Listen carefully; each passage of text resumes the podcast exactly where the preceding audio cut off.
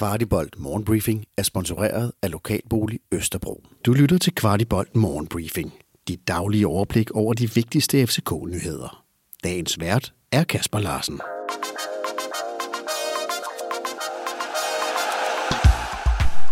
Fredag den 14. oktober. Og vi starter royalt, eller sådan lidt FCK-royalt, for kongesønnen Thomas Delaney's navn bliver ved med at spøge i forhold til FC København. For det spanske medie Estadio Deportivo meddeler, at Sevilla er klar til at slippe Delaney allerede til januar.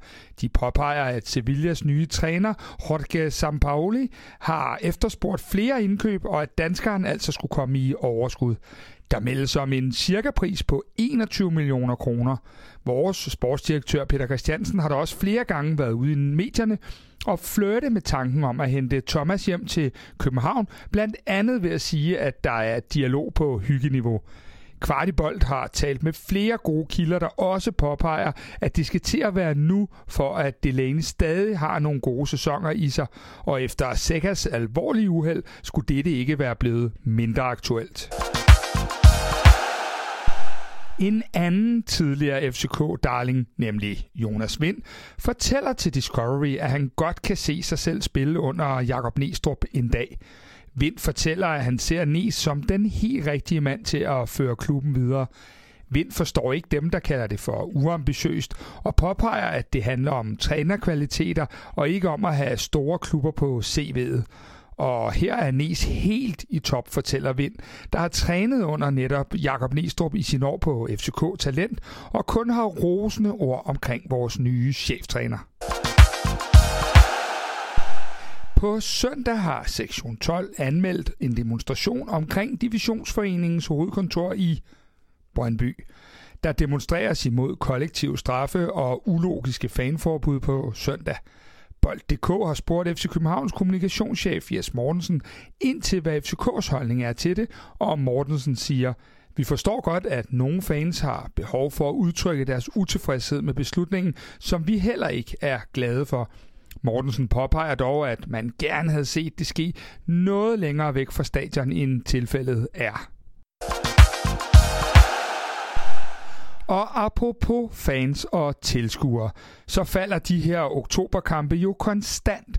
Og selvom vi lige her om hjørnet har et derby og også en pokalkamp i Hobro at se frem til, så er der allerede stor opgør næste lørdag, hvor vi tager imod FC Midtjylland i parken. FC København medler allerede om mere end 25.000 solgte billetter til kampen.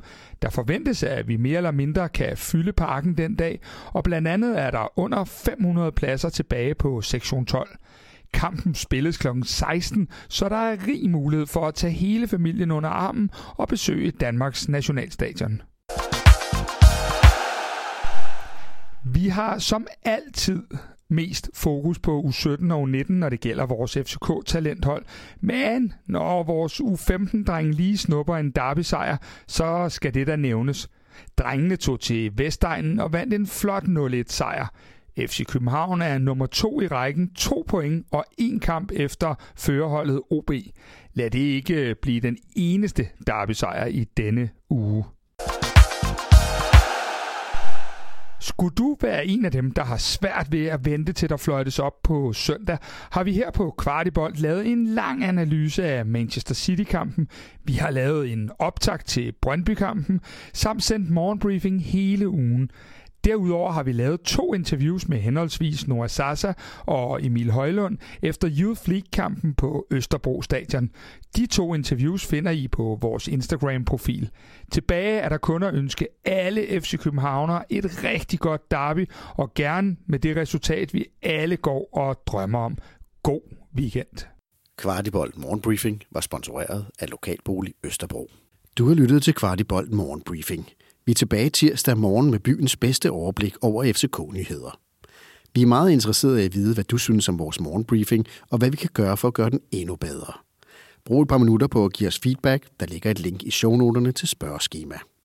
Den her udsendelse kan kun blive til, fordi en del af vores lyttere støtter os med et lille måligt beløb. Vil du også støtte Kvartibold, så vi kan lave endnu mere kvalitetsindhold om FC København, så ligger der et link i shownoterne.